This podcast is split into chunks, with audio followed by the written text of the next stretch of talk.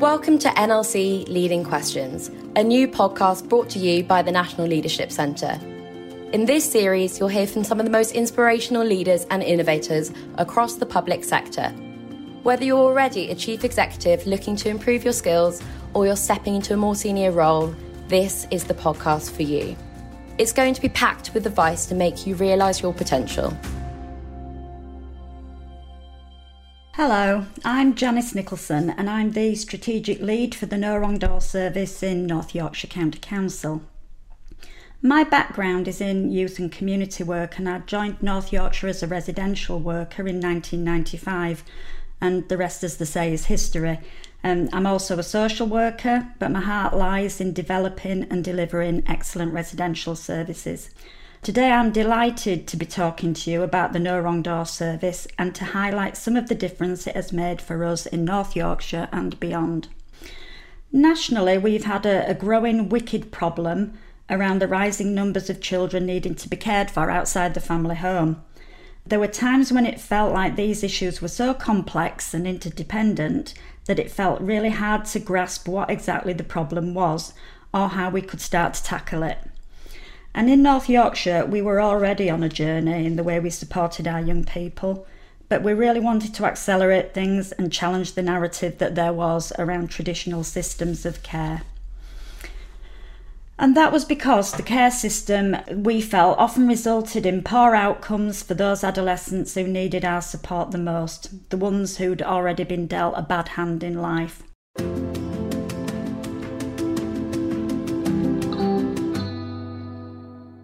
Over the years, our sector has seen an increasing privatisation of children's residential care, with market forces having a massive impact on where they are situated, the pricing structure, the demand, and because of the large number of local authorities that had closed their own children's homes, they were able to cherry-pick which children they would take. Developing this model as part of the public sector meant that there was a shared moral purpose to what we were doing, and inadvertently this became a bit of a challenge to the private sector, where the capitalisation of care was creating a huge drain on local authority funding and resulted in children being placed all over the country. At times we felt like we were doing more harm than good, and it was compounded by episodic thinking and planning and disconnected silo working, and we needed to do something differently. These young people didn't fit our traditional approach to care, and we knew from experience and from growing evidence bases that the poor long-term outcomes could be really amplified and follow them well into adult life. In effect, we were trying to make our young people fit into a system, and we needed to change this. At the same time as this, we had national austerity with huge cuts to local authority budgets and an emerging national care crisis, with many young people often being moved far from their home and community. It did seem for us to be a bit like trying to turn a tanker, but we needed to start somewhere. And that was really predicated on the belief that we wanted to look after our own young people, not to have to move them to some mystical external therapeutic placement, possibly hundreds of miles away, where they may eventually leave care without a family or community or the vital networks that we know they would need around them to thrive. We decided to call the model No Wrong Door after quite a lot of thinking through what it would mean for the children that we were supporting. And what we were told by our kids was that they needed to tell their story again and again and again to so many different people in so many organisations, and we wanted them to feel like we didn't have all those doors for them. There was no wrong door for them. What was the approach?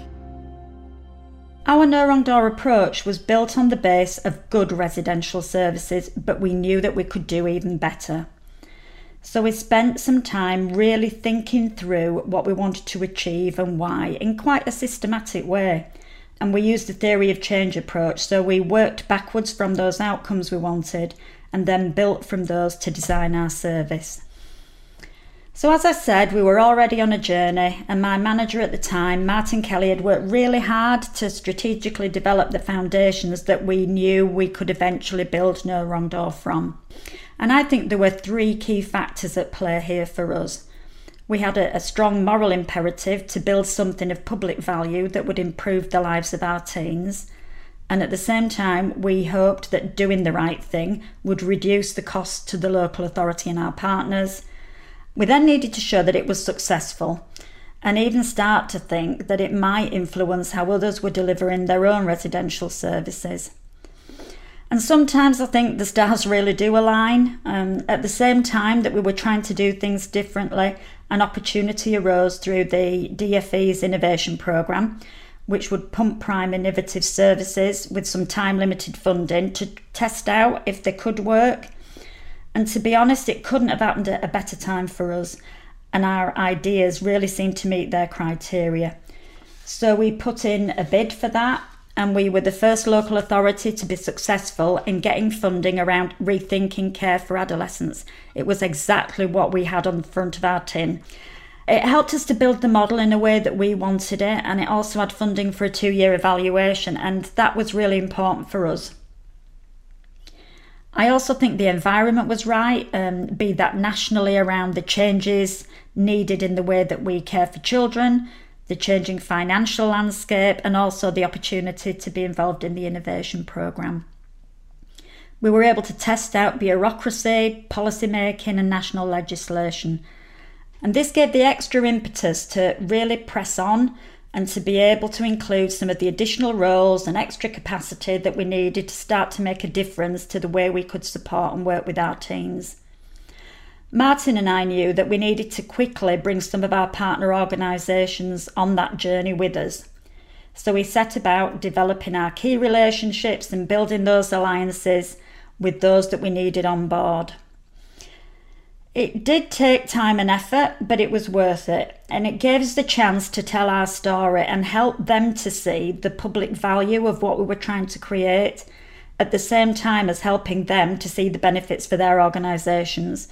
And this group included leads in the police, health, CCGs, foundation trusts, housing, district councils and the voluntary sector. And this allowed us to share our shared vision of how we could do things differently whilst bringing people along with us.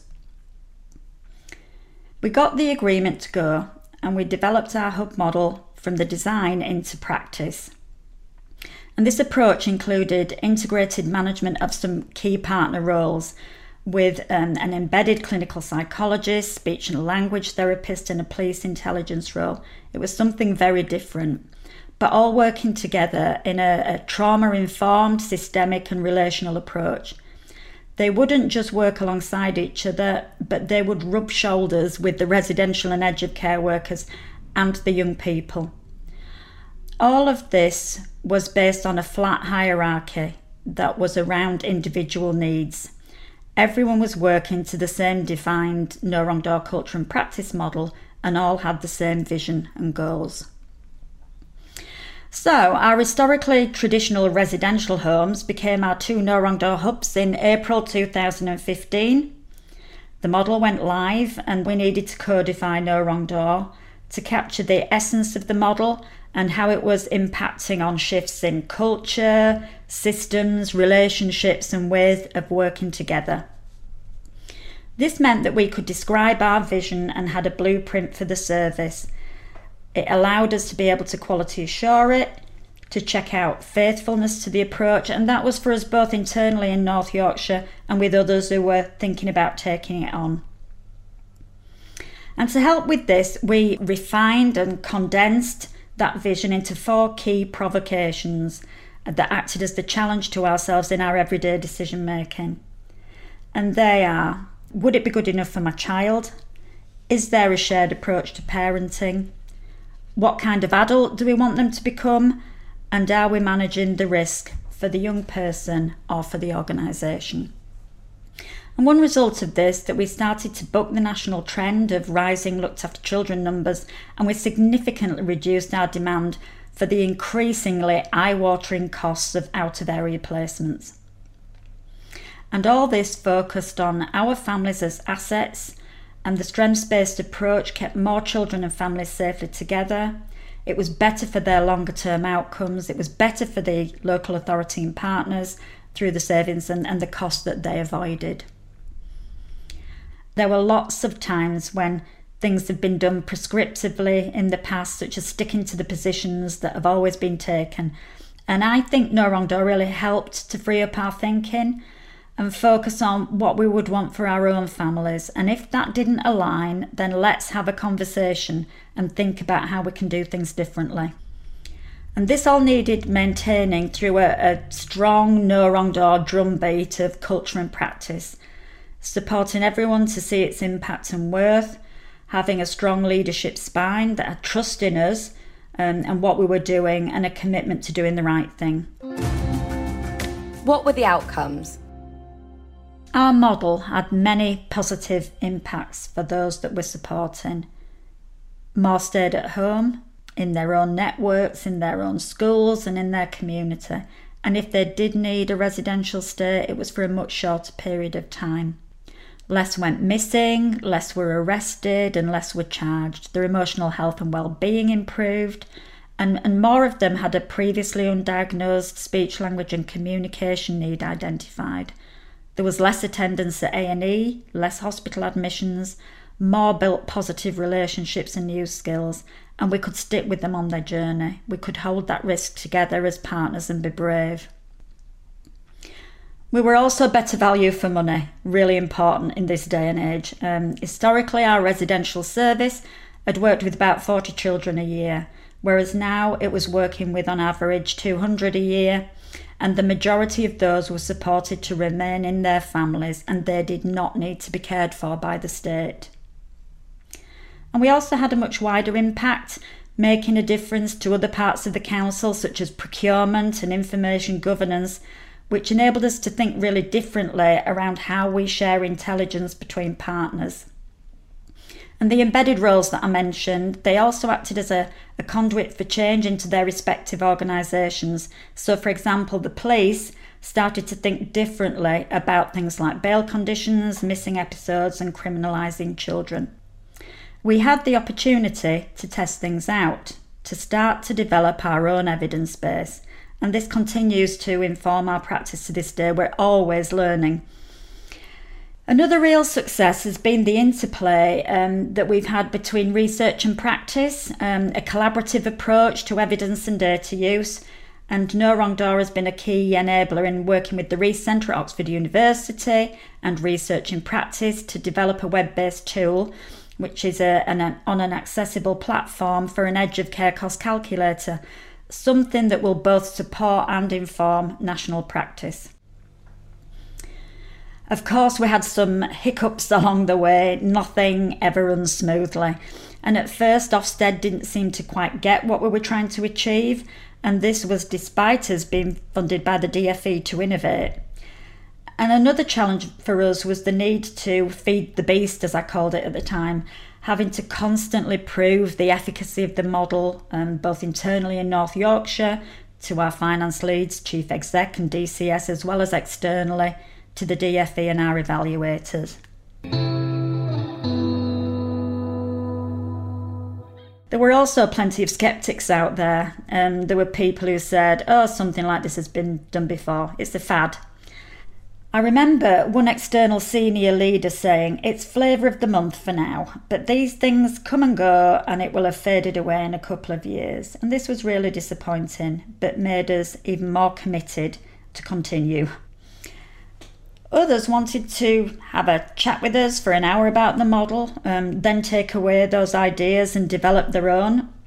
I don't think they realised that behind a fairly simple looking design, there are multiple layers of thought, vision, systems and cultural shifts that make something that looks simple work. As we were working with other parts of the public sector, we needed to acknowledge that everyone has competing demands, agendas, challenges, and at times very unique personalities. I think that having a clear vision of what you are trying to achieve, the public value, alongside being able to build relationships, be persistent and not give up was key. And we also hadn't rested on our laurels and had that continual focus on developing our evidence base. And it meant that we could demonstrate how we were helping our partners to avoid costs, to make savings and meet some of their own strategic goals. And that was all whilst we were working together as better corporate parents. There were barriers to success, and at times it took a bit longer to make things happen, that curse of large organisations. But at the same time, it was the value-driven model, the persistence and relationships that cut through this. One example of this was the development of a multi-agency intelligence-led sharing agreement. There were plenty of information sharing protocols about, but we wanted to take things further and push the boundaries. This would mean that we could share intelligence around individuals, perpetrators, networks and communities, and build it into a contextual picture of what was happening for the young people that we were the most worried about. Then we could plan together what we would be doing about it. Getting this agreement designed and finalised took about a year in total, and I did feel at times like banging my head against a brick wall, but it was the right thing to do.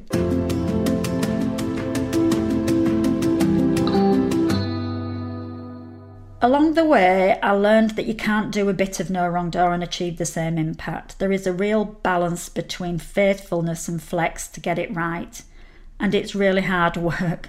And there have been challenges along the way, but you need to persevere and not give up. And I also believe that you need to go above and beyond as a team to do the right thing for our young people. They don't have to be moved 200 miles away to be cared for, then leave care at 18 in a place without support or, more importantly, love. They are ours, and we should stick by them across traditional transition points and without handoffs between services. I believe that many of us in the public sector are dealing with wicked problems with similar levels of complexity within an environment of cuts and many competing demands, and sometimes it's just not an option to do nothing or even just keep doing what you've always done. When the tanker is going in one direction, it might feel impossible to turn, but you've got to start somewhere and be brave. And to do that, you need the people around you with the big ideas and the blue sky thinking, but this needs to be married with the people that make it happen. And you need to have a clear vision and be able to articulate it to bring people along with you. So for me, it's all about the people and the cultures we create, working collaboratively together to take risks and learn together to improve the life chances of those that we support. And I'm going to leave a final quote to one of our hub managers who said, "We must be creative and aspirational in our approaches to supporting young people in and on the edge of care. In short, every day you need to have a shower in resilience, put on your shoes of ambition, your hat of flexible thinking, and pick up your bag of compassion." Thank you so much for listening to NLC Leading Questions. With me, Janice Nicholson, Strategic Lead for No Wrong Door at North Yorkshire County Council. This podcast was brought to you by the National Leadership Centre. For more information, head to nationalleadership.gov.uk. We hope to speak to you again soon.